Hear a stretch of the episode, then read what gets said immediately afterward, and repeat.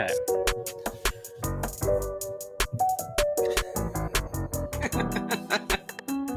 One day Uh huh. we will do an episode on how smart babies are. Okay. Today's not that day. All right.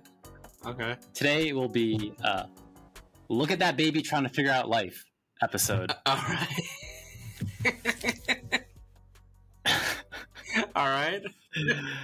And no, I'm not talking about our past episode on object permanence. Wh- Which proved that babies are stupid. Yes. hmm Today we're discussing scale errors. Scale errors. You mean like when I put my- when I weigh myself and I disagree with the result? Yeah, yeah. Nothing error. Nothing error. Honey, it's a faulty scale. We need to get another scale. It's another scale error. Another.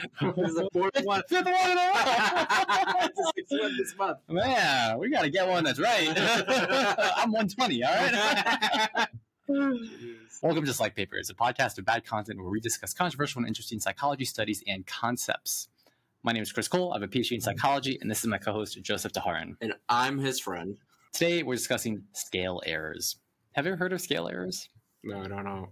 I, Okay. gen- I genuinely don't know what that is. Okay, Yeah. cool. Scale errors refer to a hilarious phenomenon in developmental psychology where young children make errors in judging the relationship between the size of an object and the size of themselves. Okay. So, what this looks like, This world and this entire episode is based on this concept. yes, you were able to get an entire episode on just this. yes. Oh, you'll see, you'll see why. okay. So, what this looks like is a child seriously trying to sit on a dollhouse chair All that right. can fit in your hand. A child trying to get inside of a Hot Wheels car Okay. and trying to put doll shoes on their own feet. All right. Okay. Okay. Scale errors can be observed in children between the ages of one and a half to five years old, but the peak of their scale errors occur around two years old. Okay. Okay, now we're gonna now I'm gonna show you a little video. So this child is looking at this little toy car that could fit in the size of her hand, in Uh-huh. the palm of her hand, and she's trying to put her foot inside of it. What is she doing? Homegirl, what are you doing? she's trying to get into the car. That's- Yep. that's not how that's And here we done. have a child trying to go down a tiny slide, maybe three, three inches tall. These kids are dumb. What are these kids And here, this baby's trying to sit down on a dollhouse chair. Oh, come on, guys. This baby trying to get in the car, trying to go head first. what are you doing? What are you doing, kid? You can't do that. It's way too small. Look at her. Now she's trying to go down the slide. Uh. any, an- any thoughts on that, Joseph? uh, kids are dumb. Yeah. I'm surprised by that. I've never. I don't know if I've seen that with, Yeah. my, with my nieces and nephews when they were kids or Yeah. just children in general. Yeah. I didn't realize this was a thing. Yeah. Neither did I Yeah. until I saw this video and I was like, holy shit. so, how did researchers discover scale errors? Yeah, because this isn't. Yeah. this, is, this is not something you just test for. No. No, no, no. So this study was conducted by Judy Deloche, Utal, and Rosengren in 2004. And they discussed the phenomenon as a dramatic failure by very young children to use visual information about size when interacting with familiar objects. Okay. The original impetus for this study came from the researchers observing young children out in the wild attempting to perform actions on objects that were impossible due to the difference in size between the child and the object. Okay. So these scale errors indicate a breakdown of the usual connection between visual information and self perception. And I've realized a lot of developmental psych studies are just a result of people watching babies in the wild and being like, huh, like that's weird. I'm going to go spend like half a million dollars researching that. and sometimes it works out, sometimes it doesn't. Yeah. You know? Yeah. Joseph, have you ever have you ever seen any babies or children do like weird stuff like that? Um. No, I mean like. as- I can remember like watching. I'm- I don't know if I've used this story before on the podcast, but I watched The Jungle Book, Mm-hmm. and there's like a scene where I think the bear is like eating ants, And then I Hmm. remember very clearly, like I saw that movie, and immediately outside I was looking for ants to eat, Oh, oh. doing dumb shit like that. You're like, I want to be the bear. yeah, Bears eat ants. Joseph eats ants. Fucking real I see the dumbass. connection. Yeah, yeah, yeah. Yeah. Like, oh, that's interesting. I don't know. That's a thing that I Yeah. can do. oh my god. Early role models. yeah, yeah, you see how impressionable like kids are though. Uh, yeah, yeah, yeah. So so I have a story of this wasn't like a kid doing something weird, but it was the parent. So I used to manage a developmental psych lab. Right, yeah. I've brought it up before. Which it is was canon. Which is canon Yep. to the podcast. it was a language lab where we studied different strategies on how babies learn language. okay. So families brought us their children, where we ran them through behavioral and language related tasks. And when families came in, we always asked them what percentage of the kids' time do they hear certain languages? Uh, because this was important for language development. So for most people, it was 100% English. My kid Uh-huh. hears English 100% of the time. But for many like first generation immigrants, it would often be like 50% Spanish, 50% English Right. Yeah. with Spanish being spoken at home, English at school. As an aside, this type of like bilingual schedule is actually better for children uh, to grow up around multiple languages. Um, it often comes across as like the, the kids will often like struggle in school at first because the kids just aren't getting the same level of exposure to a single language, Yeah. uh, which can be like discouraging for parents Sure. Yeah. uh, and not wanting to do that for their kids. But these bilingual kids always end up like catching up uh, with the monolingual kids and end up being like in a more advantageous position Yeah. because they can speak multiple languages. So we ask what percentage of languages that the kids hear in the lab. So one day in the lab, this kid named Tanner comes in. Okay, Tanner. remember Tanner came in with his Tanner. Tanner and his grandmother come in, and his grandmother is filling out the intake form. It's like Uh-huh. a survey that we give them. And for the language percents, she puts 98% English, 2% Spanish. I was like, huh, that's weird. Everyone does two percent Spanish. Yeah. You know, uno dos tres. Yeah. That's Spanish, Yeah. homie. play the card game? That's already three percent right there. I was like, okay, like that's weird. Uh, and, and Tanner was like a, a menace. He was like to society. a whirlwind of energy. We have this little lobby area where we like welcome the families, huh. and there's like toys for the kids to like get comfortable there. 'cause They're Uh-huh. often usually really shy. He starts like throwing all of the toys. Immediately. He's literally running down like the shelf, and he has his like hand like just extended, just swiping off all of the toys off the shelf. I was like, oh my god, like how are we gonna deal with this kid? Like T- Tanner's a, Tanner's a mess. And then his grandma, while he's like mid tantrum, his grandma yells out, "Tanner, you better be a good child and pick up all these toys, all right? Or I'll whoop you." Oh. Comprende? Oh my god! I was like, oh, I was like, oh, there's, there's the two 2% percent. No, Spanish. There's the 2% Spanish. There it is. That's what she's talking about. I was like, good thing she told me that. I didn't want to like. I, I need to make sure the law commits bilingual. You know? Friend. yeah, I was like, oh man, Yeah. she she was like, this is good for him. This is good for him that I'm that I'm that I'm using Spanish words around him. These researchers would be proud. Comprende. I should I should let them know. Is the two percent her learning Spanish and her speaking it to him? I don't know. Jeez. So, how did these researchers study scale errors? Okay. So, they started by bringing in 18 to 30 month olds, or for regular people, one and a half to uh, two and a half year old children. They brought these kids into a lab and they gave them experience with large, regular sized toys first, like an indoor slide that they could walk up and down and go down Uh-huh. the slide, a child sized chair that they could sit in, and one of those red and yellow toy cars that they can sit inside and like propel with their feet. All right, so we're seeing a kid, regular sized kid, go down a regular sized kid slide. Yep.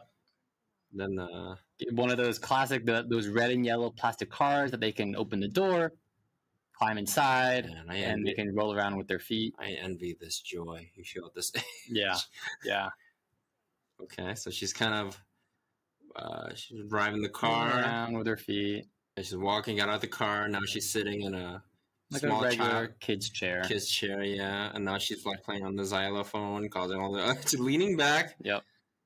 Lean. Oh, Okay, she learned how to lean back. Okay, lean back, lean Okay. back. Oh, Okay, so that's so now they have experience with like the large regular size Sure, objects. yeah. Then the child was brought into another room temporarily, while the experimenter replaced the large toys with miniature replicas. This is hilarious. This is hilarious. I, I love this. This is like a he- this is like a pranky. it is. it's like a prank show. Yeah. yeah. So now they have a tiny slide, a toy car, and a dollhouse chair. Uh huh.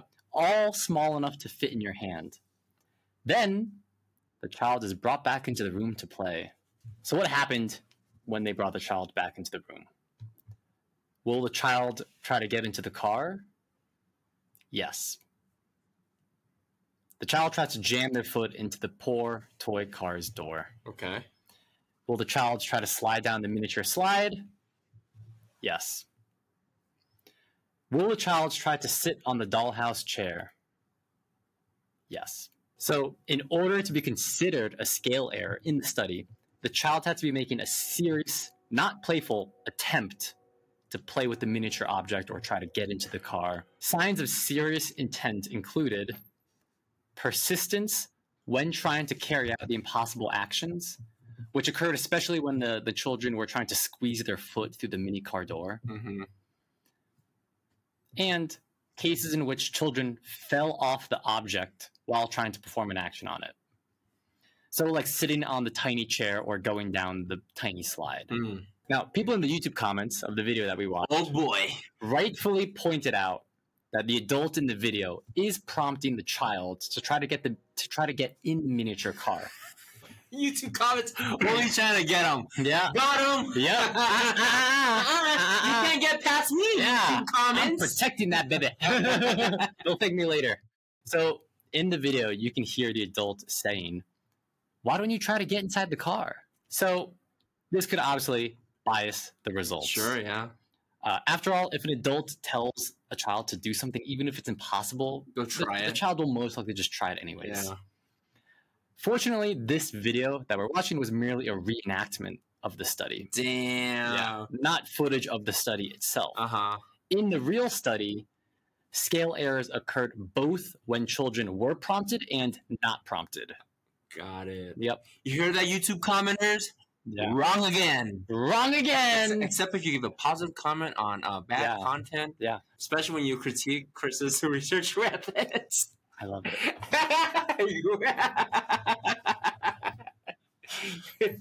nothing, nothing brings us more joy than that. So, Joseph, why do you think children make scale errors? I think children. It, it probably like goes back to the like the permanent stuff or just the um. There's one we there was one concept we went over regar- regarding scale of things. Mm, I forget what it's Maybe like called. Uh, conservation? Conservation. Yeah. That. Joseph's throwing out terms he learned in class. what do you think, Professor Cole? What do you, Conservation? Optic permanence? No? Do you mind? yeah, Yeah? you're trying to get like. Trying to gauge a teacher's reaction. Am I getting warmer? Am I getting warmer? So the researchers propose that scale errors involve a dissociation, of children's use of visual information for planning versus controlling their actions, as well as a failure of inhibitory control. okay. So what the fuck does that? Yeah, what is that? Can you uh, say that again in Yeah. English? Yeah, yeah, yeah. please. So what that means is that whenever a child encounters a replica of like a highly familiar object, like a chair, Okay. the visual information from the replica, like the shape, the texture, the color of it, and so on, activates the child's representation of the category Okay. of chair. Okay. So a child sees a flat surface with a back. It has four legs on on it, Yeah. and they think, "Oh, chair. That's a chair," and that activates the chair category in their head, okay. whether it's big or small. Included with that activated category in their mind is the associ- is the associated action script for that category. So with each category of objects in their head is an associated behavior. So if the chair category gets activated, so does your sitting down in chairs Okay. action script get activated. So as, as a tangent, there, there there is a viral video that's an example of this. Uh huh. Um, It's have you seen the one? It's that it's that little girl, and she's like pointing. She's like saying like, "Can I pet that dog?" Uh, And she's pointing to a grizzly bear. Can I pet that dog? No, no, no. Can I pet that dog? You can't Can I pet that No, dog? he's Can I sleeping. pet that dog? to be fair, to be fair, it is like a, like a cub. It's like a smaller. Yeah. yeah. Yeah. So that's what we're seeing when they make kind of scale errors in Yeah. a way. So the child saw a furry animal Yeah. walking on all fours. Uh huh. It was sniffing around. And she thought, oh, dog, that's dog. Yeah. That activated the dog category in her head. And what Yeah. do you do with dogs? Pet them. You pet them. Yeah. So just like the child seeing a miniature chair, which activated her concept of chairs. So, and what do you do with chairs? You sit on them. Mm. only later on in life do you learn to take in more information and distinguish between these types of categories. Okay. So you learn to take in size as an important factor in determining which action scripts to go down. Do you have any? Do you have any thoughts, Joseph? Um, kids are dumb. Part two. Stay tuned for kids are s- motherfucking real stupid part three. it's the end of the trilogy. No, no. Next, next time we'll get, we'll get, we'll, we'll give kids their comeuppance. You know, we'll let them. Yeah. We'll, we'll get, we'll, we'll, let, we'll validate. You know, there's some smart kids out there. We we will do an episode one day on how smart babies are because there is a super cool thing that babies can do, which is babies are better at distinguishing between two monkey faces than adults are. Okay. Okay. So if I showed you a picture of two different monkeys, Uh huh. just their faces, and I said, "Is this the same monkey or are they two different monkeys?" Adults aren't that good at that. Interesting. Babies are actually better at that Stay tuned. than adults. Stay Stay tuned. babies are smart. Part one.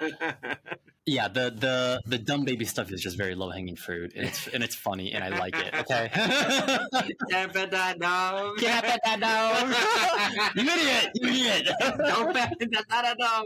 no get away honey No, you cannot pet that dog. yeah. oh if you're still listening thank you so much we really appreciate you guys Thank you. Appreciate it.